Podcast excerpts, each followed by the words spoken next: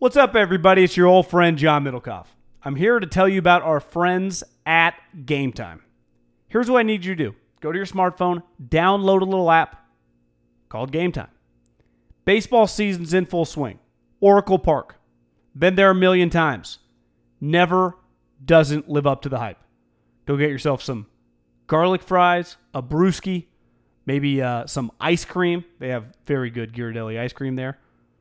And when you do that, promo code HAM. So download the Game Time app. Your first pair of tickets, promo code HAM, H A M, save $20. The A's, only going to be in the Bay Area for the rest of this season. You probably can basically go for free.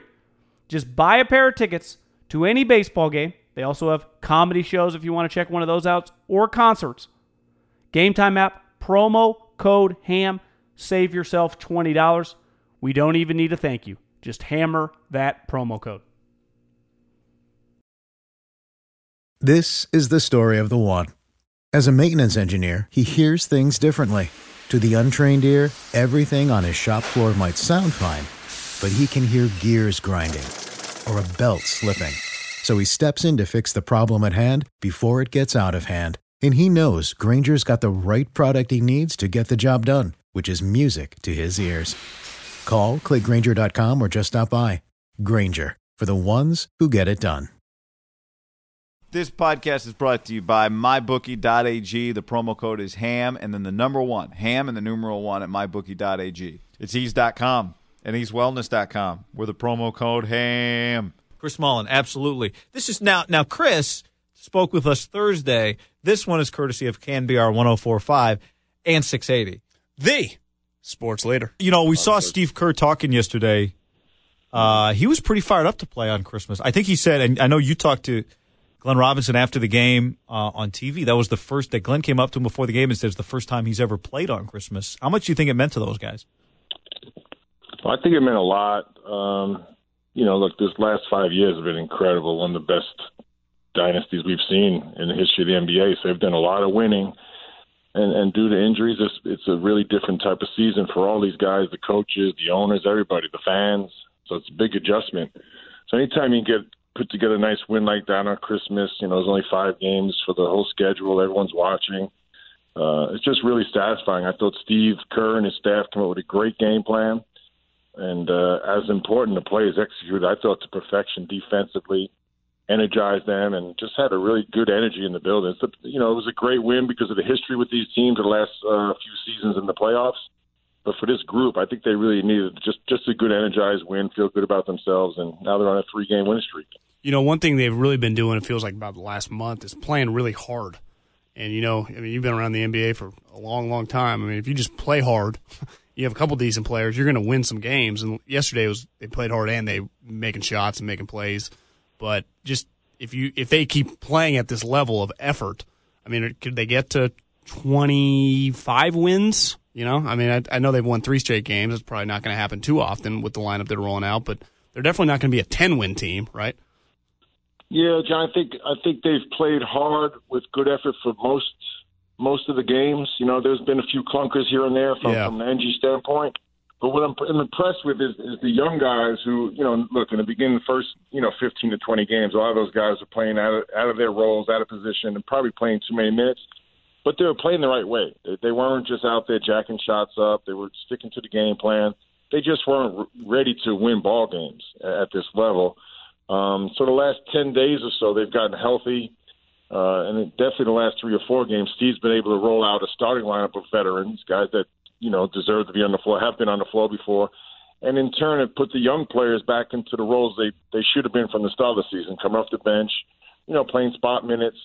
And when the game's on the line, watching the, the NBA pros watch what it takes to win games. So that's that's been a short sample size because they've been injured guys, even D'Angelo, uh, Draymond, all these guys have been in that lineup, you know, very consistently. So it's been hard to get some rhythm and flow to their game.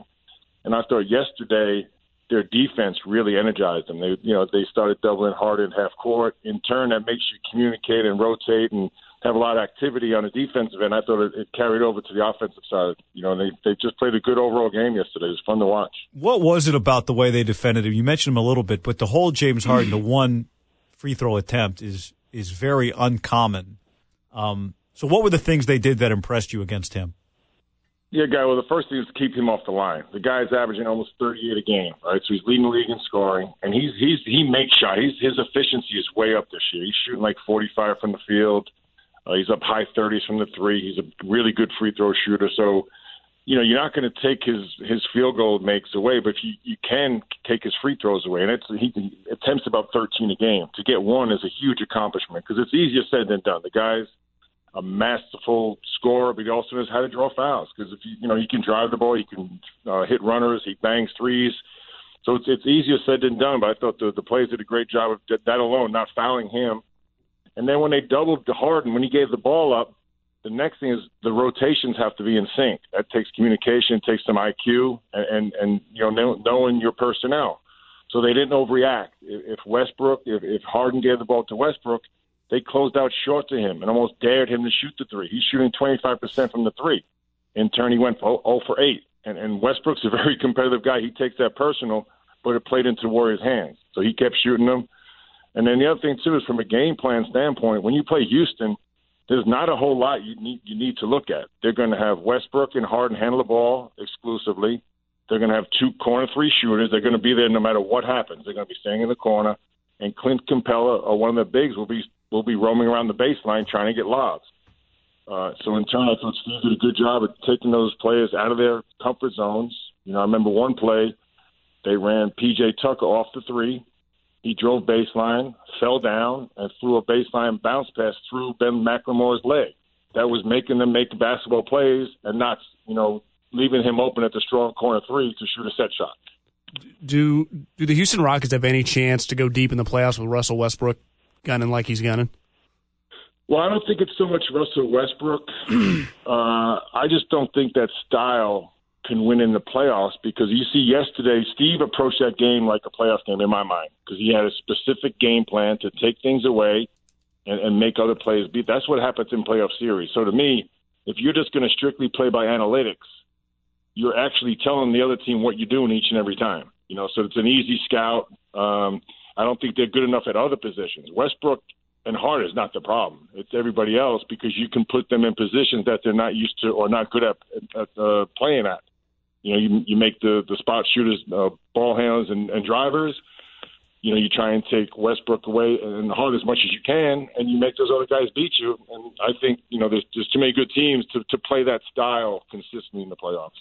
Who do you think? And and maybe the answer's obvious. I mean, you start thinking about just the great players that, that you played with and against. But who was the toughest guy for you to guard and not foul? Um, jeez. Well, I, I appreciate that that you're even assuming I play defense. maybe you felt maybe it wasn't hard if you found nobody. I mean, the guys who commit no fouls usually don't defend. yeah. Um, you know what? I would say this. You know, in in the 80s and 90s, and, and the way even like when in college, when I was taught to play, um, drawing fouls was a big part of of offense. You know, it was always very important who got to the line more and also trying to get one of the better players in foul trouble so he'd play a little, a few less minutes. You know, that was a focal point. Um, not anymore because not many guys go in the post as much. So you're drawing fouls with head fakes, maybe maybe drawing fouls at the three point line. Um, but I thought yesterday, you know, everyone's into analytics now. The Rockets took 100 field goals yesterday, right? They shot 51 from three. They made 16, which is a decent number. But they were 16 for 51 and the Warriors only made nine, but they went to the free throw line and they shot about ninety percent. So, to me, there's still a, a, a place in basketball for for good two point shots. I think getting to the free throw line is really important. And then the three point line, I love three point shots, but I love high quality three point shots. So to me, how they're being created is probably more important than how many you get up. Um, so I just think the, the way Steve Kerr coaches, the way he plays, look, this is a tough season, but I think he's laying the groundwork moving forward. Again, trying to see who can play this style of basketball, not just throwing guys out there. So we've seen a lot of good individual uh, development, and I just think now that they're healthy, you'll start to see to win some games because you know the, the the veterans will be the ones starting the game and ending the game, and the younger players will be in the middle there, just filling their roles. I think you're a unique guy to ask this question just because you've been coaching college the last several years. It looks the Warriors are going to have a relatively high pick unless they keep winning at this rate. You've scouted all these freshmen throughout the country, or at least seen them live at different showcases. Did you have a favorite one that you wanted to come to your school, or just a guy, even if you knew you couldn't get, that you liked the most? Yeah, I, I recruit a lot of these kids. It's funny you say that because I've watched like the last three summers. You know, so I've seen a lot of these kids coming through their you know summers of their freshman sophomore years. Um, one thing that's amazing how quickly they develop. So the, you know, not that it's a secret, but they're so young. So when you get a young player, he's just not ready, right? So these kids coming in like Jordan Poole with, with the Warriors, there's no, it's no indictment on him. He's just not ready to to play at this level yet. He just needs some strength and things like that. Um, you know, the one kid that's really intrigued, I guess, physically is Wiseman because he's so tall and long. He can run. I think he'll develop those other skills, shooting and things like that. Uh, but he runs like a deer.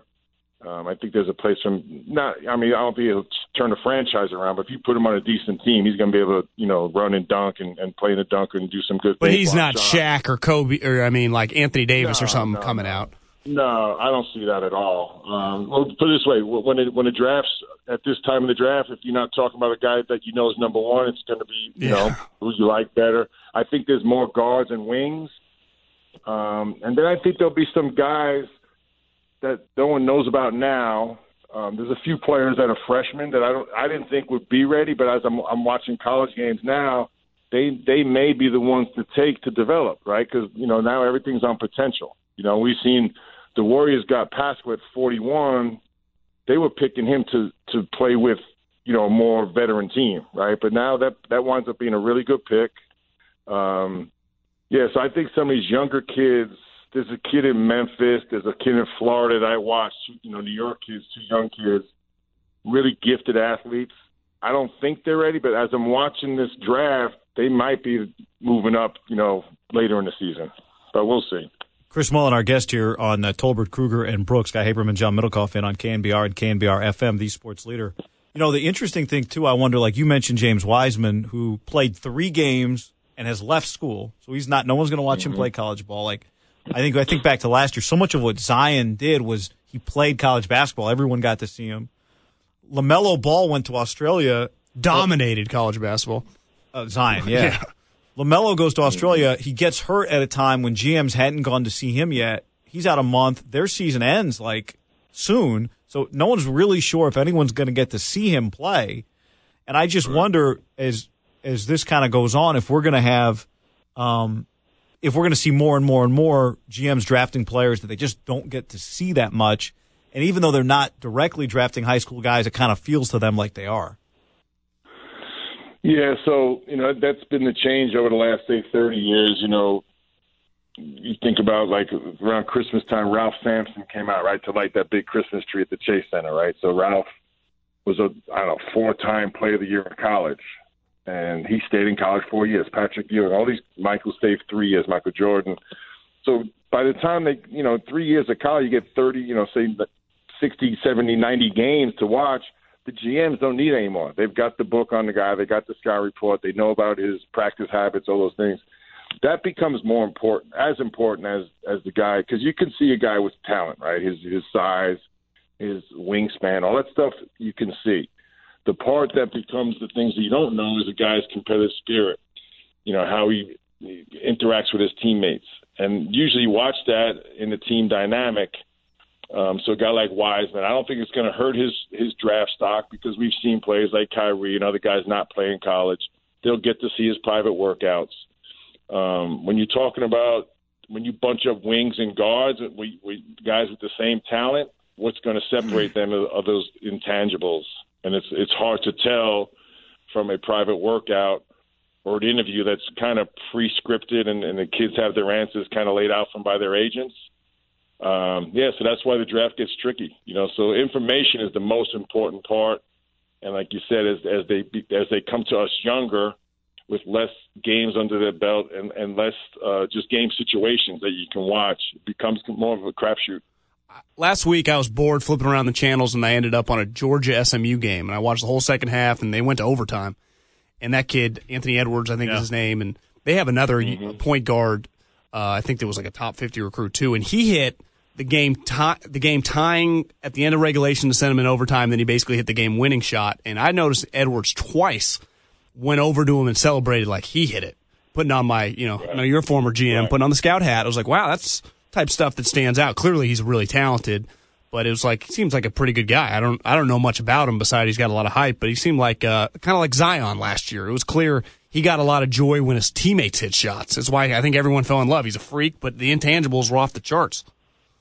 That's a good point, John. And so, so like when when GMs and scouts go watch games, of course they're watching the action. You like that guy? They keep it. I do like him. Yes, I do a lot. Yes, I watched him. Um, very talented, like you said. So, and if you're at the game, I'm sure uh, scouts. I was going to say scouts and GMs. They watch timeouts. If the guy's subbed out, how he's walking to the bench, how he interacts with his coach, and as you mentioned, how he interacts with his teammates. All those things are important because you're going to, you know, when you get to the NBA, a lot of these kids are going to go to losing situations. The higher you get drafted, more than likely you're going to a losing situation. And you you brought up Zion. We played against Duke two years when I was back coaching college. Um, and I, I thought the, the most impressive thing about him, again, his athleticism, everybody could see it, right? He was dominant, his quickness, his, his incredible explosion. But the joy that he played with and the joy that, you know, he gave to his teammates, to me, was what set him apart. Um, and, and, you know, that's what brings teams together. That's what, you know, in the middle of the season or when you're having a tough season, that, that's what can keep a team together or, or tear it apart. But Chris, isn't this part of what makes the Warriors situation so unique? On one hand, that's really important when you go to a bad situation. But what about when you're a blue chip prospect who's been in college for a year, you get drafted, and you don't go to a bad situation where everyone's just waiting for you to develop into a 20 and 10 guy. You go to the Warriors where they've got their 20 and 10 guys. And now you have to kind of fit in when you've always been the star of the show. I, I got to think that's going to make for a unique dynamic for whoever the Warriors draft. Kind of what we're talking about here might really, really matter to them, just given all that. Well, I think whoever that player is, right? Whether you know, as of now, you know, who knows what transpires, but as of now, they're they're looking at a top five pick. So whoever that player might be, he's going to be blessed to be walking into this franchise because, like you said, it, usually that top five pick's going to go to lose situation, be counted on to play 30 minutes, and he's going to be the stage and all these things that happen to these young kids, right? This guy's going to be walking into a a locker room with Hall of Fame players, guys who have championship rings, and can can be around them, watch their daily habits, and, and, and come along slowly. And from day one, be taught what it is to be an NBA, not only an NBA player, an NBA superstar. So that that's going to be a blessing for that player. And then for the Warriors, again, they- they're going to be able to make a you know a relatively quick jump because they're going to have two Hall of Fame, two of the best Hall of Fame players of all time, Steph and Klay, coming back with Draymond. Uh, some of these players now that develop, that they're developing, you know, uh, slowly and surely, uh, they can become role players, and their their their new top five pick can can plug in and play his role, not come in and be a savior, but come in and play to his strengths, work on his weaknesses in, in practice in the off season, and have a smooth development into the NBA. You know, I don't know if you saw that trailer came out, like a minute trailer on the Jordan doc, that you know the ten part Yeah. series that's coming out on ESPN. And one of my favorite parts of the Dream Team doc, I think, is when you're describing Larry with the bad back, screaming at Magic. you don't got it anymore. You're a pretty unique guy to ask this. You've been his teammate. You obviously played against him. You guys played against each other in college. Uh, was it hard to not, especially once he established his dominance, not to be? Were you ever intimidated by Mike when you were playing against him? Yeah, my so Michael and, and Patrick and I, we all came out of high school together. So the first time I met those guys was um Pretty strong trio. Yeah, McDonald's All American game. So we, you know, not only a long time ago, we just we were coming out of high school, um, and I remember going. We were in Wichita, Kansas, and we're going to like you know kind of a shoot around, but it was early in the morning, and everyone's kind of like, you know, what's going on? We had to get up in the morning. It was kind of but Michael was out there running around like a deer and dunking. I'm like, this is insane, dude. Like this guy, how can he do this so early in the morning? And from then on, you know, like you mentioned through college, I played. We played Carolina a few times when I was at St. John's. We played the '84 Olympics together. That was the first time he really, really stuck out because that summer before we went to LA to play uh, the Olympic Games, we played eight uh, exhibition games against NBA team, uh, NBA select players and they were getting the best players. It wasn't they they weren't getting the middle line guys. Like we played a game in Indiana at at the uh, Hoosier Dome, which was called at the time uh, Magic, Larry Bird, Isiah Thomas, Ralph Sampson. All the top players played, And at that time, already, Michael was the best player on the floor. So he, he set himself apart early. Um, and I always say he had the unique combination. Again, when, when we talk about obviously an incredible athlete, but he had very he was very fundamentally sound player. I tell I used to tell young guys all the time when you watch Michael Jordan's highlights and and they're breathtaking, no doubt his dunks and his alley oops and all his all that nasty stuff he did, but how he got to those plays a lot were very fundamental basketball. You'll see him denying the lanes, making a good defensive play. You know, very fundamentally sound player, but just made it look so spectacular because of his incredible gifts, his his athletic uh, abilities but I always felt like he was one of the most fundamentally sound players I ever played with, passing, shooting, all the, all the basic skills with incredible uh, athleticism and competitiveness off the charts. Did did he call fouls in practice?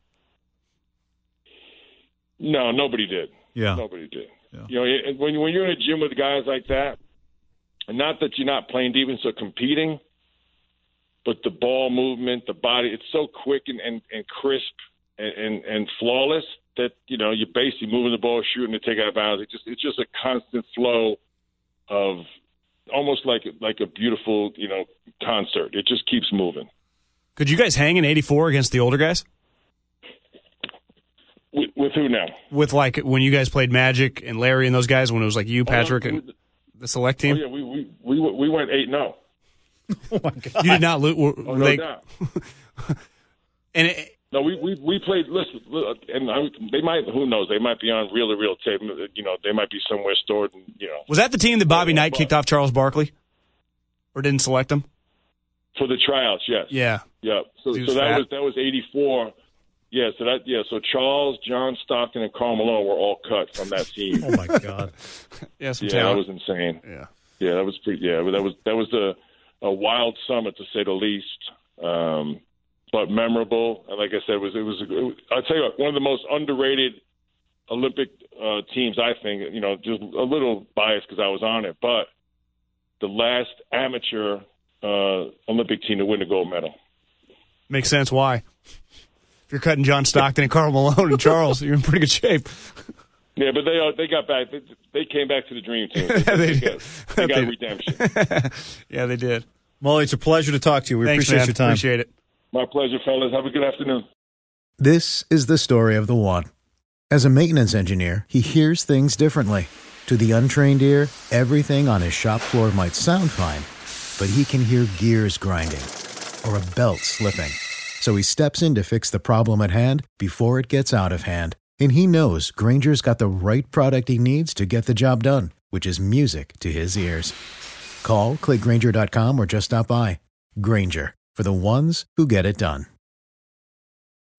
When you need mealtime inspiration, it's worth shopping Kroger, where you'll find over 30,000 mouthwatering choices that excite your inner foodie. And no matter what tasty choice you make, you'll enjoy our everyday low prices, plus extra ways to save, like digital coupons worth over $600 each week. You can also save up to $1 off per gallon at the pump with fuel points. More savings and more inspiring flavors make shopping Kroger worth it every time. Kroger, fresh for everyone. Fuel restrictions apply.